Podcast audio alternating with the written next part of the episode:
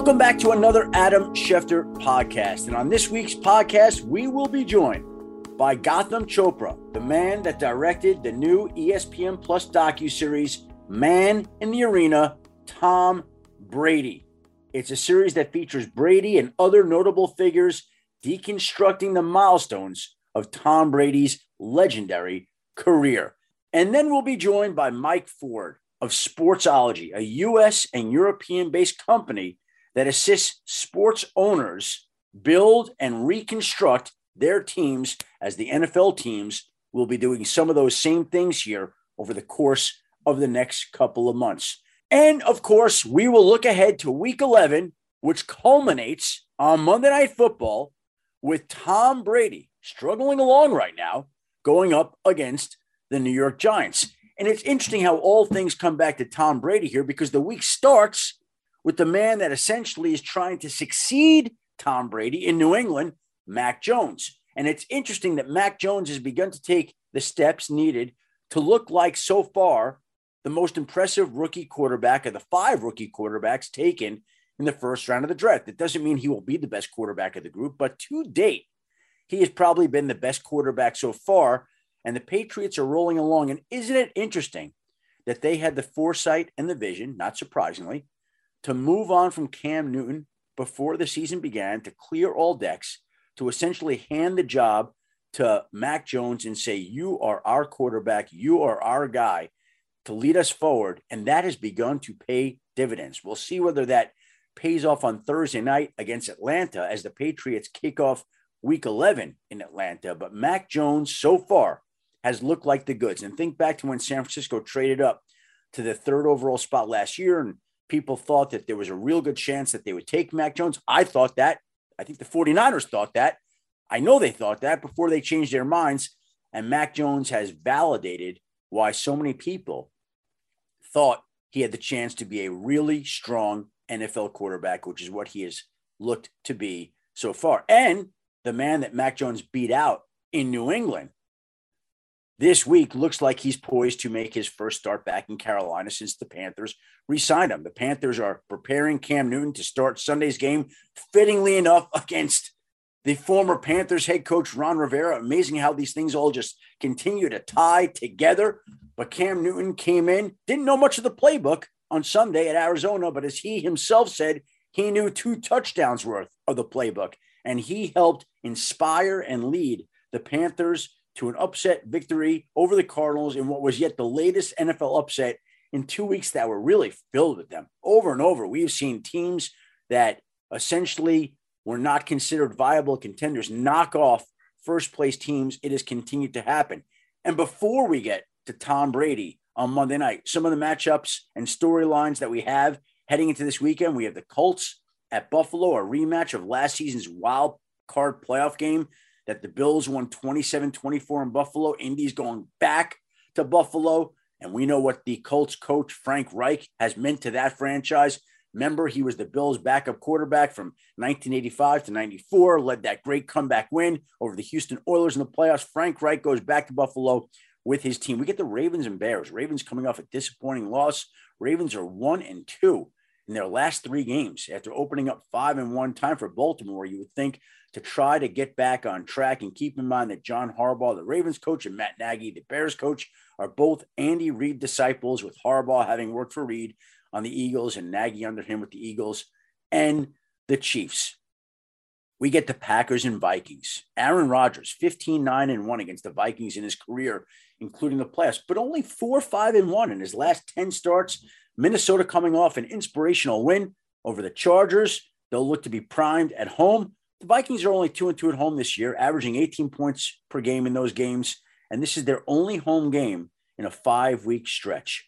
We get the Saints and Eagles, an interesting matchup. Two teams trying to figure out their quarterback situations. Looks like Jalen Hurts has taken hold of that Eagles job. Jalen Hurts' first career start last year, remember this, was against the Saints in week 14, and he and the Eagles won that game 24 21. But the Eagles are 0 and 4 at home this season. Philadelphia fans cannot be happy with that. This will be another chance to get their first home win this season. We mentioned Cam Newton going up against his former team, assuming that Cam Newton is going to start, or his former coach, I should say, in Ron Rivera. This is Ron Rivera's return to Carolina, where he was the Panthers head coach from 2011 to 2019. He's got the most wins in franchise history. He faced his former team in Washington in week 16 last year. Panthers won 20 to 13, but now he's going back to Carolina. I would imagine he gets a rousing ovation. Two great games Sunday afternoon. Cowboys at Kansas City. Love that matchup. Would anybody be shocked if that turned out to be a Super Bowl preview? Dallas, Kansas City. I know Kansas City people have thought that they've struggled, but they're back on track. They've won their last three games. Patrick Mahomes looked like the real deal again on Sunday night. And this is Patrick Mahomes' first career start against the Cowboys. They're one of two teams he's never played against, with the Vikings being the other. And this is Dak Prescott's second career start against the Chiefs.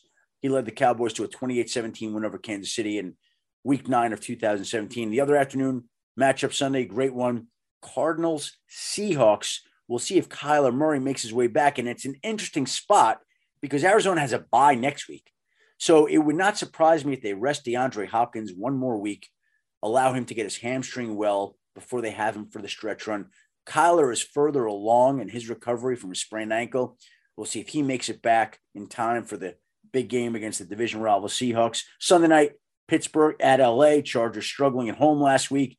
Pittsburgh Steelers, you would think, would have Ben Roethlisberger back in that game. And then Monday night, as we mentioned, Tom Brady on Monday Night Football, where he has an 18 and 8 record in that spot going up against the New York Giants. We know what the New York Giants have meant to Tom Brady in his career.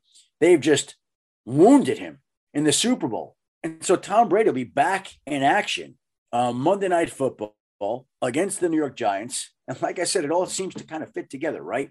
Mac Jones in New England starts the week. He's the man that's trying to essentially take over for Tom Brady after beating out Cam Newton, who probably is going to make his first start. And then the week winds up with Tom Brady as the new ESPN Plus docu-series Man in the Arena Tom Brady debuts on ESPN Plus this week. And so we figured that the man to talk to this week would be the man that directed that series, the director the man from Religion of Sports, Gotham Chopra, who has essentially worked with Tom Brady in the past. He's worked with Kobe Bryant in the past.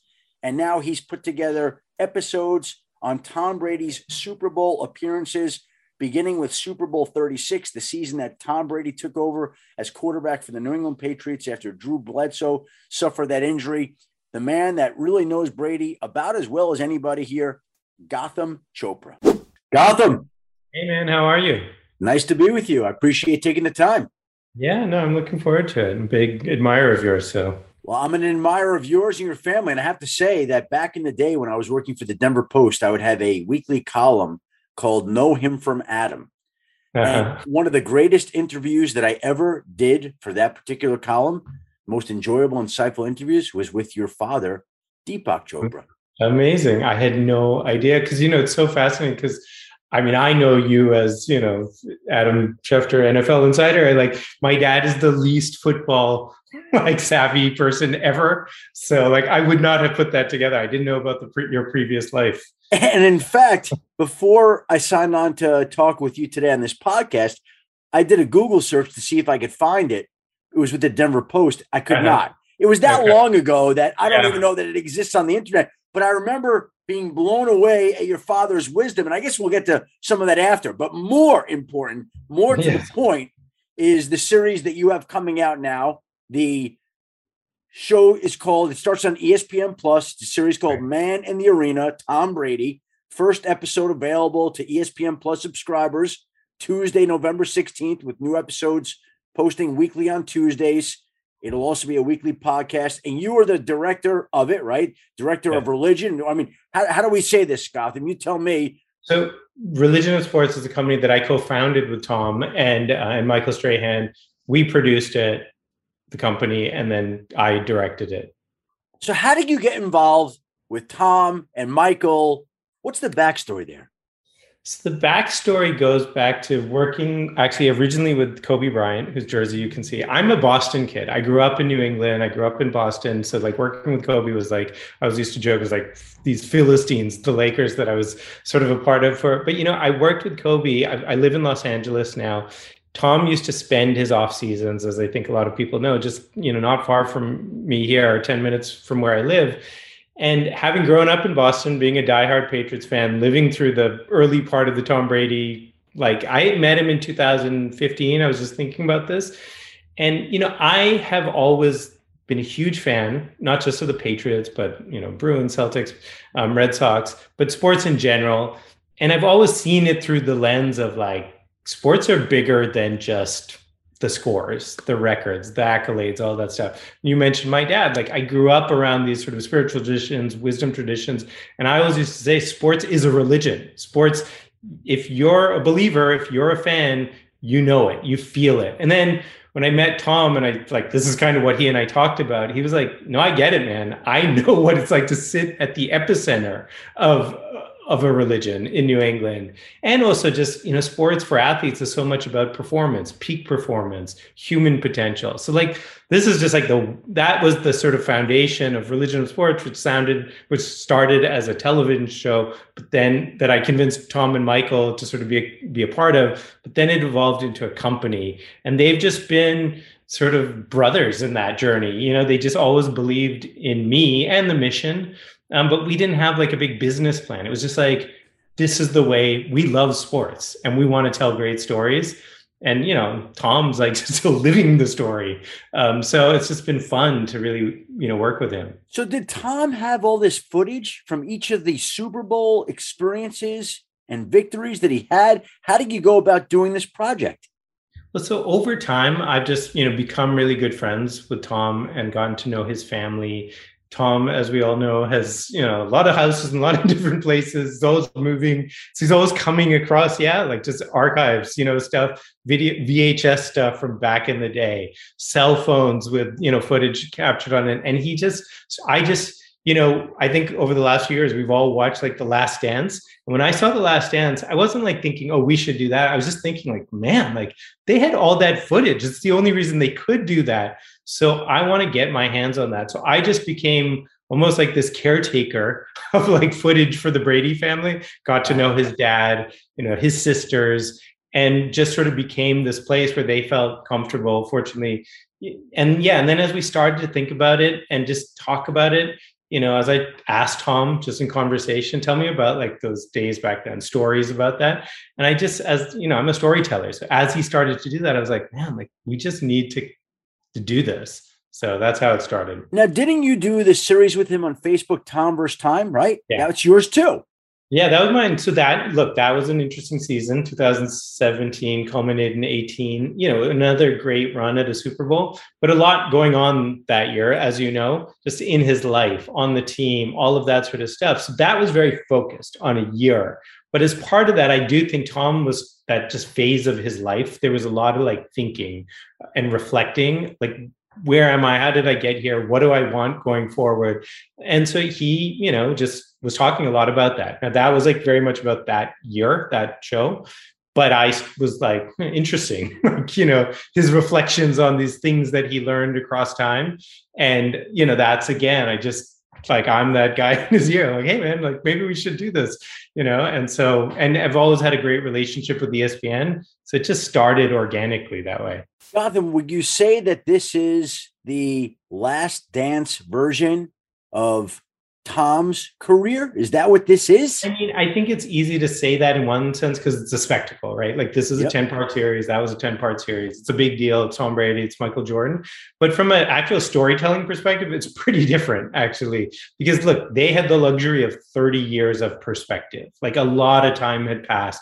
And Michael, you know, who was driving that, could really sort of reflect on that. This is like Tom's very much still in it. I mean, it's what's amazing is the 20 year story. So when you're talking about 2001, like him arriving on the scene, it is a long time ago, and yet there's something very present because he's still doing it. I mean, we we are still producing episode 10 because it just happened, you know. And I joke with him, I'm like, should we be getting a jump on episode 11 right now? Because so he operates from this really interesting place where on the one hand it's a long time ago and you can tell when he's talking about those i'd say those first three super bowls there's a wistfulness in him because hmm. it's just like a different person but and yet at the same time i see him literally watching some of the cuts because he's very involved and he's like oh interesting that seam route i threw to like Jermaine Wiggins, he's like, you know, maybe OJ Howard could run. Like he is tinkering. He's like this mad scientist. Wow. Kind of, and you know, he's what a body of work he can look at. Two tight end sets with Gronk and Hernandez. He can be like, oh, interesting.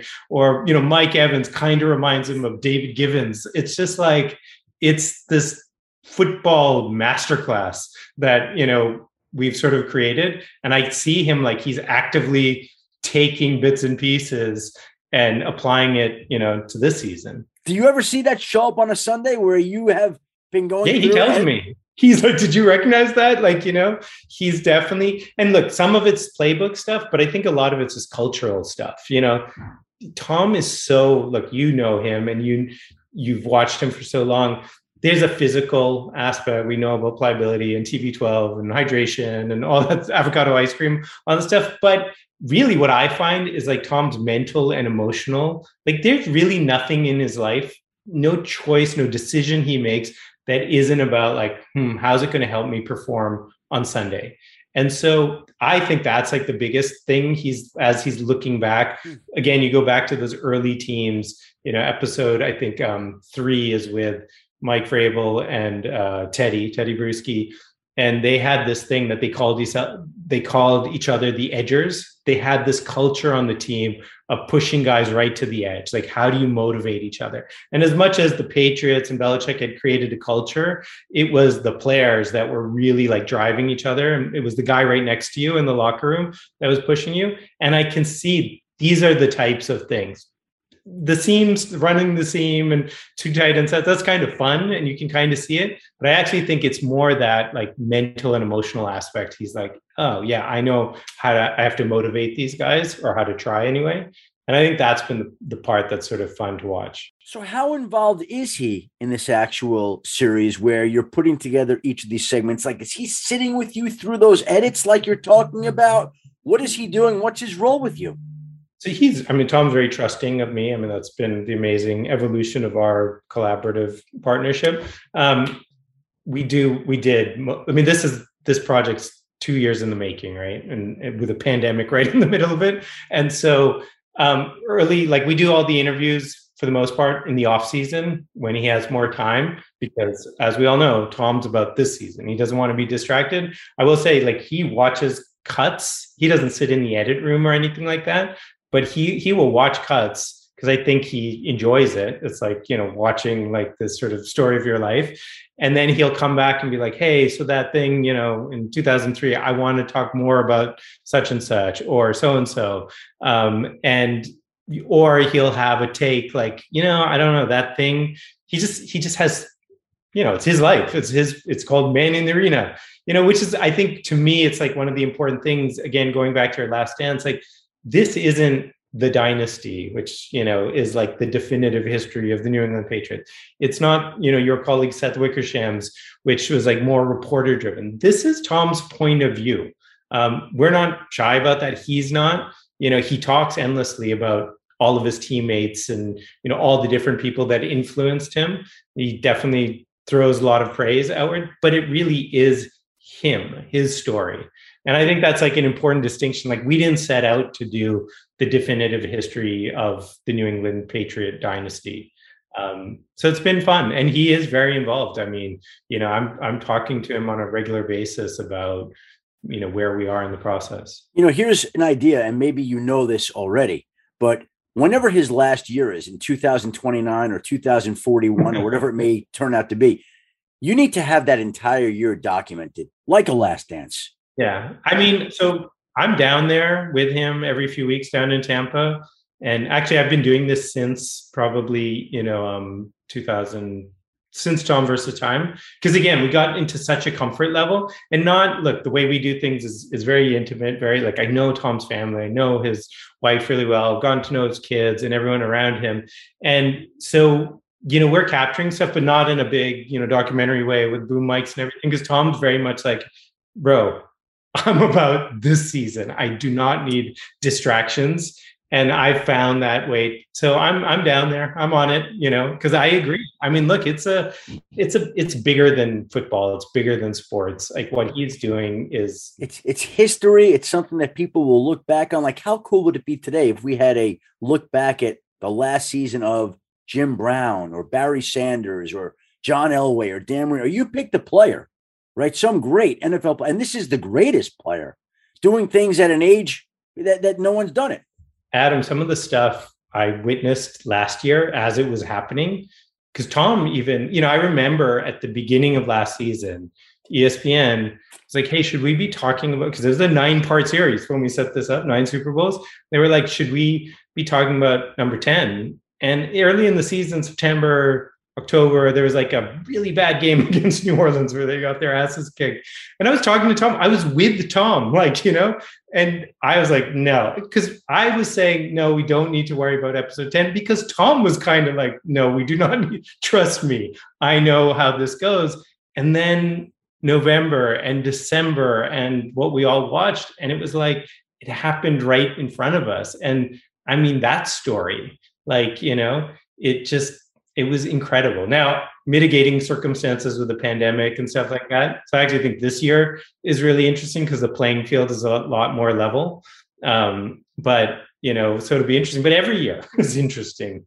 Gotham, when you're putting this together, my job is to come up with stories, tell stories, information, whatever it may be. And I always love when I come up with something that I go, what? What?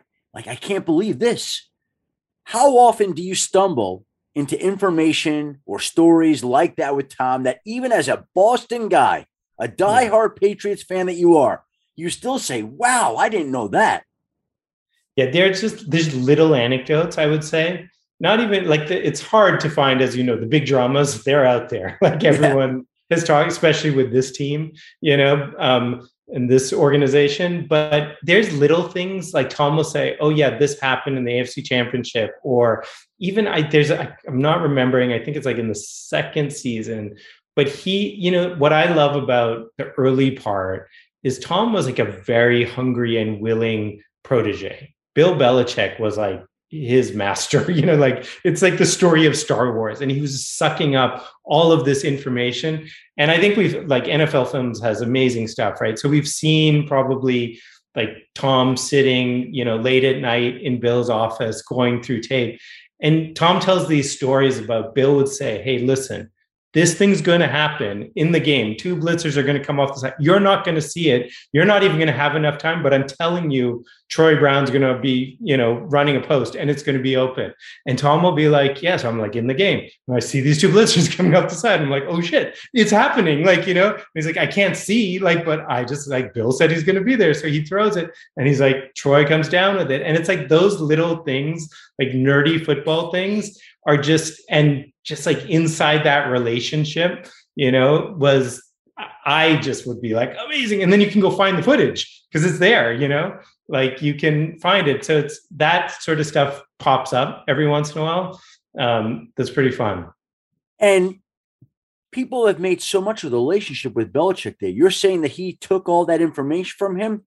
So how could it be that they that they're at odds the way that some people have portrayed it? Like publicly they've sounded such a healthy note of respect for each other and admiration for each other, and yet there continue to be these little subplots that there are some issues and friction, whatever it may be.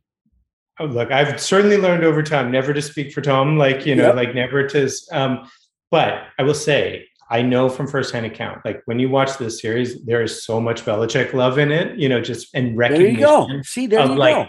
Of what he meant to him across his career, people change. These are two alpha personalities. 20 years, you know, I will say, you know, Tom can answer like, you know, the age old debate, Belichick, Brady, all that sort of stuff.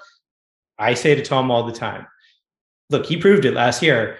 You, he can win a Super Bowl in a different culture. But to win or compete in nine across 20 years, that is all of the above. That does not happen with Bill without Bill Tom and Mr. Kraft, RKK, like that culture that they built, that institution required all three legs of the stool. Now, personal dynamics, you know, time goes by, tensions, all that stuff. Look, that's how long have you worked at ESPN? This happens in organizations. It's not easy. The fact that they actually lasted that long and had that much success, incredible. Like that's the the version that we talk about a lot. What do you hope will be people's takeaway, Gotham, when they watch this series? And I'm sure it's going to be enormously viewed and widely popular. But what do you think? What do you hope will be people's takeaway from watching this? you and I, and probably most of the people watching this, will love it. I mean, it's true. It's an amazing sports story. It's, you know, if you're an NFL fan, it's the, you know, I, obviously, I hope I don't sound too arrogant. It's amazing. You're going to love this thing. But when I actually take a step back, I'm like, this is so much bigger than sports. This is a story about a man across 20 years. This kid who comes in 199th pick. We know all of the mythology, but he's really just a kid.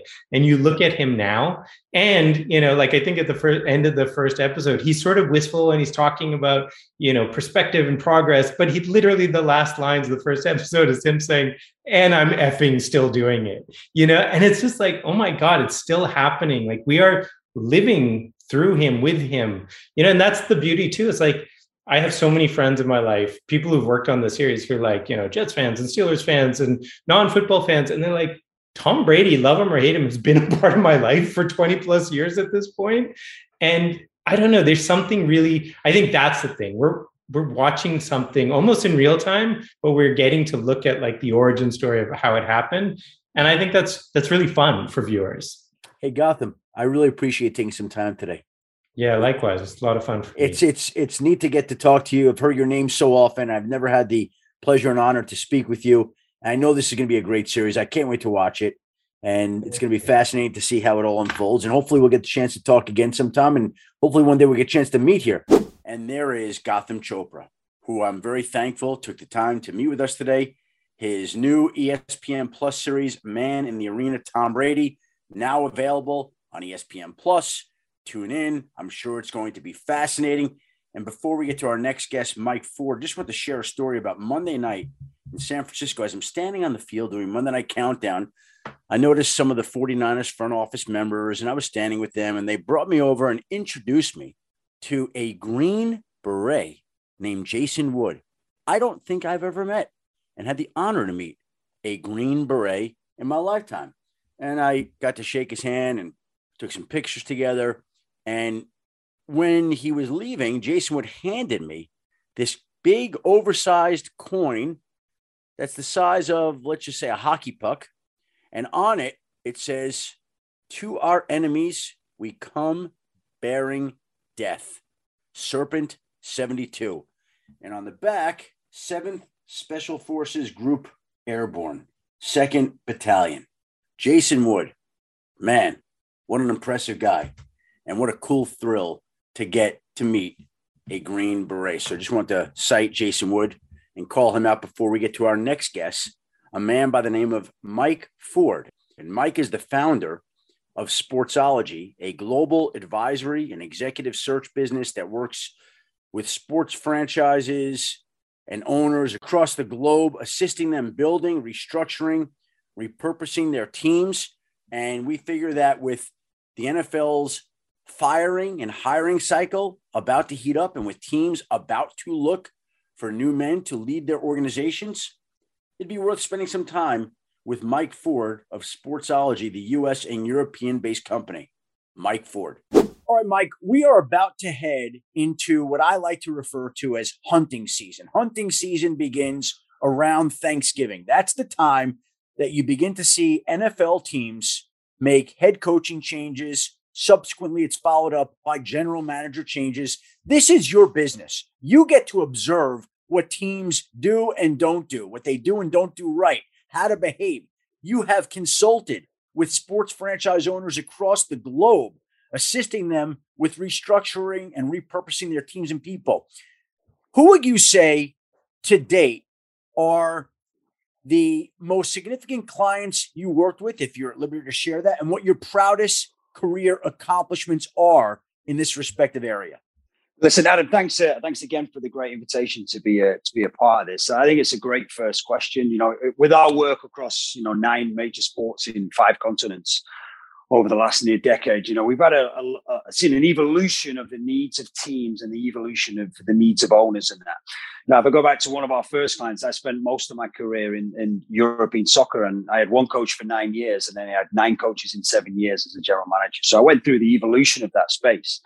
Um, one of the things that you know I always realized was the constant pain that these owners are in, and the concertate the concertina time required to make a decision. Mm-hmm. Uh, when we came to North America as a business, one of the first things, first clients we had was the San Antonio Spurs, which was the epitome of the opposite: stability, uh, stability and ownership level, general manager in R.C. Buford, phenomenal coaching, Gregg Popovich, and that. And you think that this is the normal, but the reality is the average tenure of a coach and general manager in all the major sports now globally is less than three years. Okay, and the time is going down. Uh, con- couple that with also the average tenure of a of a, a general manager and a head coach being less than three years, but also the time to hire being super less than 30 days now for a head coach and general right. managers teams and teams and owners have been forced to make quick decisions uh, when with a shot clock on them that are decisions that have huge impact on what they do on a day-to-day basis and that so i think we've had some great experiences teams like the spurs who've gone through a lot of changes we've had some great experiences in the in, in big sports like the nba and soccer uh, where they've taken their time and the biggest thing for me adam is getting to into a place as a franchise and not feeling the reaction and the pressure of people like the media or the pressure of agents or the pressure of uh, external parties and really thinking about the franchise that you want to build.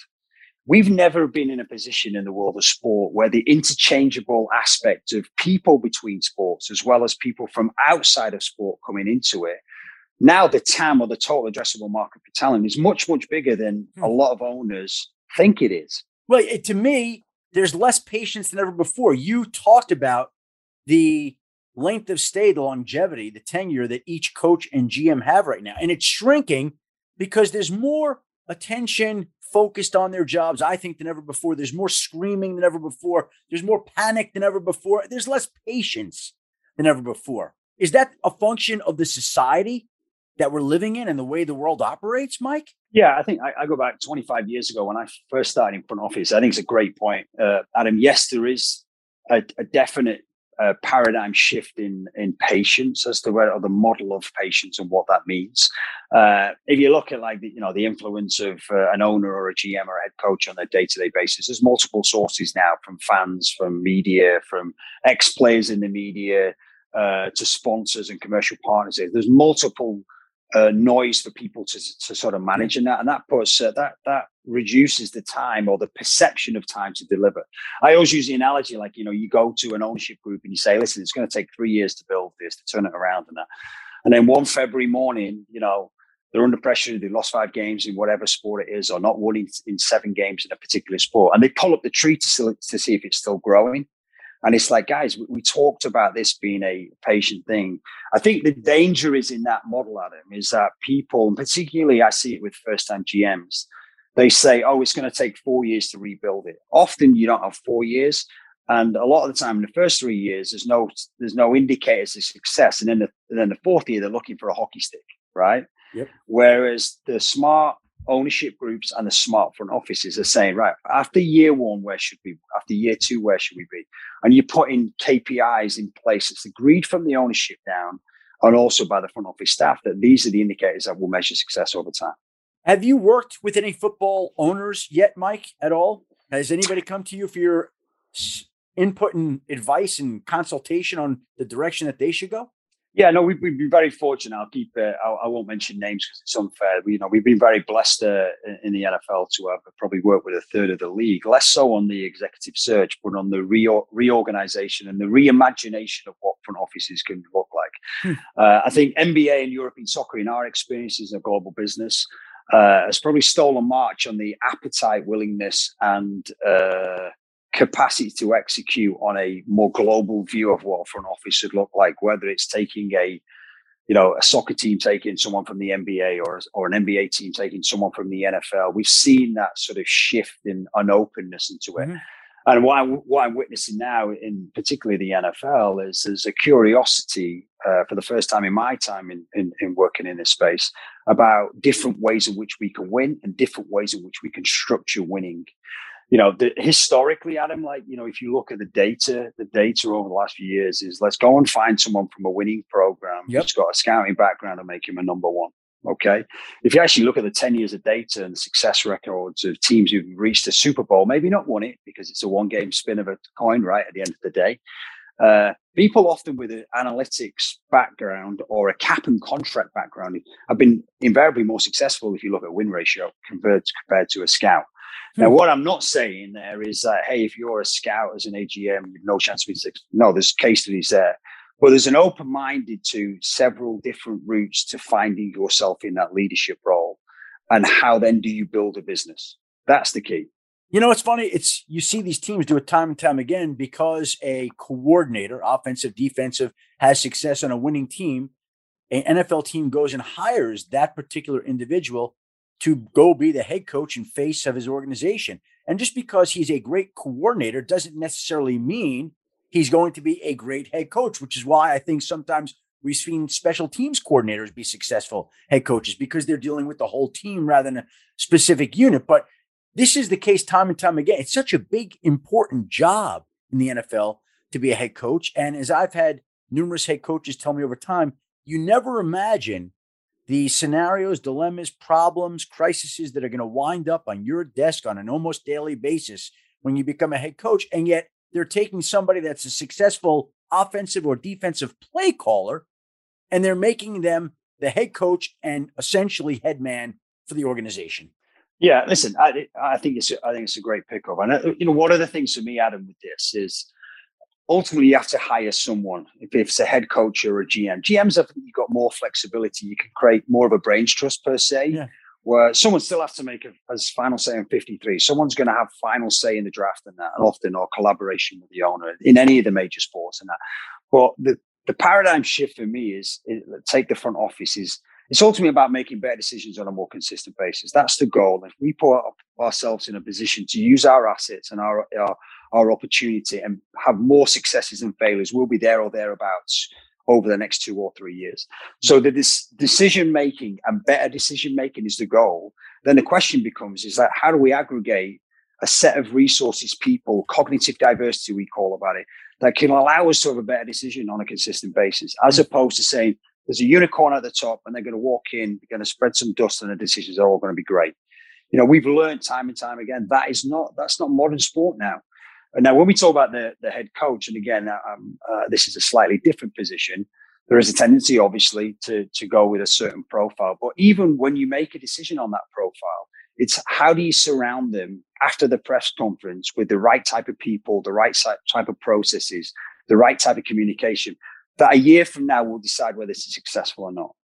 Uh, you know, the most important thing is picking talent and getting it on the field to give them the best chance of working. You know, I worked with some great coaches, and you want to be a good coach, get good players. You want to be a great coach, get great players. We've all yeah. had them sort of cliches. Pretty simple. But but how do you build both a management team and a coaching staff that's going to give you competitive competitive advantage as you go forward against the problems of the sport and the future problems of the sport? Because if you're winning and you're at the top, history will tell you that the repeatability of success is really hard in any major sport. So who is coming up behind you and how are they finding competitive advantage in what they do? And some of it is about people, process, structure, organizational design. And I want to also ask you before I let you go, Mike. Basically, we continually see teams recycle, change up general managers and head coaches. And if you look on average, I think the average it takes for a team to hire a new GM is about 17 days. And to hire a new head coach. It's somewhere in the same time period, a couple of weeks, 17 days. How do we get NFL owners, NFL organizations off the treadmill to make those hires and to think differently than they have in the past? Yeah, I think I think that's a that's a brilliant question, and the, day, the I think the biggest thing that's in your control. You're not in control of 17 days because the reality is in head coach search, and I've been in several of them in major sports. Half a day is three weeks in the NFL, right? right? If if there's five or seven openings and there's there's one or two talents that are particularly there, you have to make a call right there. So you can't make a decision in two hours. So for me, it's about understanding who you are as a business, what you need out of that leadership going forward, being being scenario planning about different options, but more importantly, uh, being being well researched and well prepared to hit the ground running Okay. If you're walking in expected to make a decision in two hours, for example, then you probably missed the biggest opportunity. How do you garner information? How do you understand who you are as a business first? How do you understand the market? And the biggest thing that everyone underestimates at the time of, of change is market forces. Who is available in the moment that I have to make a decision? And invariably, I've worked with so many owners and they say, wow, you know, the list is really just, there's a lot of B's here, Adam, right? So what that gives you a sense is, well, okay, if they're all B's, none of them are A's, that tells us that we have to be super well prepared on the other side of the change to get the mm-hmm. most out of it. Structured process, organizational design, complementing people, making sure we've got diversity uh, to make sure we get the most out of the group, and then committing to a way of working that will give us a chance to be successful. Because the danger of, of all of this is that you commit to a route and you plant the tree and you know it takes time and 18 months up you pull it up to see if it's still growing and it's dead well mike hopefully some nfl owners some sports executives are listening to your words today because i know that we are about to head into the head hunting season we are about to head into a time where there are going to be significant changes there always are in the nfl the league averages about 6.7 head coaching changes per year the gms are slightly below that but you're going to see a lot of change and a lot of movement and some of the same mistakes repeated again. So hopefully they hear some of what you're saying today and they take to heart uh, your words of wisdom and they move forward in a different way with a little bit more of an open mind, right? Absolutely. Listen, Adam, thanks again for the invitation to share ideas. Always uh, super passionate about the NFL and the success of it. What a wonderful sport that we're all trying to get right. And there is Mike Forde of Sportsology, the US and European based company that essentially assists sports owners build and restructure their organizations. We appreciate his time. Thank you very much. Before we sign off this week, a couple of fantasy stories to share with you. I love NBA fantasy trades. And when I woke up very, very early in the morning on the West Coast this week, unable to sleep because of the time change, I set out to make my first NBA trade of the season. I wanted to unload my point guard, Kevin Porter and I submitted offers to five different teams, not knowing if anybody would take one of those offers for Kevin Porter.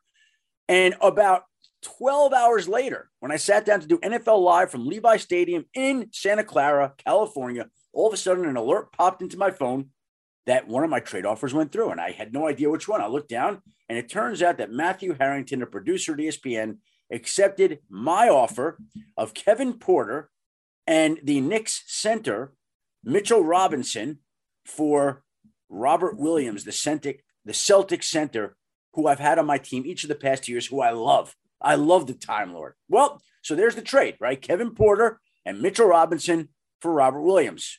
And the NBA games start on Monday night. I've never seen this happen before. And all of a sudden, I get an alert Robert Williams, knee string, hurt. And I went, I can't believe I just trade for this guy and he gets hurt. And then I get an alert that Mitchell Robinson, he hurt himself. He's out of the game. And then I get an alert later in the night that Kevin Porter hurt his thigh. All three players traded that afternoon, all got hurt Monday night. When has that ever happened in fantasy? And that was the start of my fantasy day, where after halftime, when me, Booger McFarland, Suzy Kolber stand on the field, deliver a little halftime report, went back to my hotel, uh, uh, the Hyatt overlooking Levi's Field. Now, this was really interesting because I'm in this fantasy league where last night on my team, I went into the game about 40 points down, and I had Deebo Samuel, George Kittle, and Elijah Mitchell all playing last night. Now, in my hotel room, it was obviously ahead of the TV broadcast by about 10 seconds. So all of a sudden, every time the 49ers score in Levi Stadium, you hear this loud foghorn go off every time they score. Well, I'd be in my hotel room, and all of a sudden, there's the foghorn. And I said to myself, wow, it's like a sneak preview of what's going to happen. Well, later in the game, the score was tied. It was about 83 83 in my fantasy league. And the 49ers had the ball at about the 30 yard line. And I hear the foghorn. And I said, What just happened? And I waited and I sat back, and there was my guy, Deebo Samuel, coming up with the 30 yard touchdown reception to pull out the victory, which I had a sense might be coming. I just didn't know who was going to score, but I heard the foghorn and I knew that something was coming down the pike.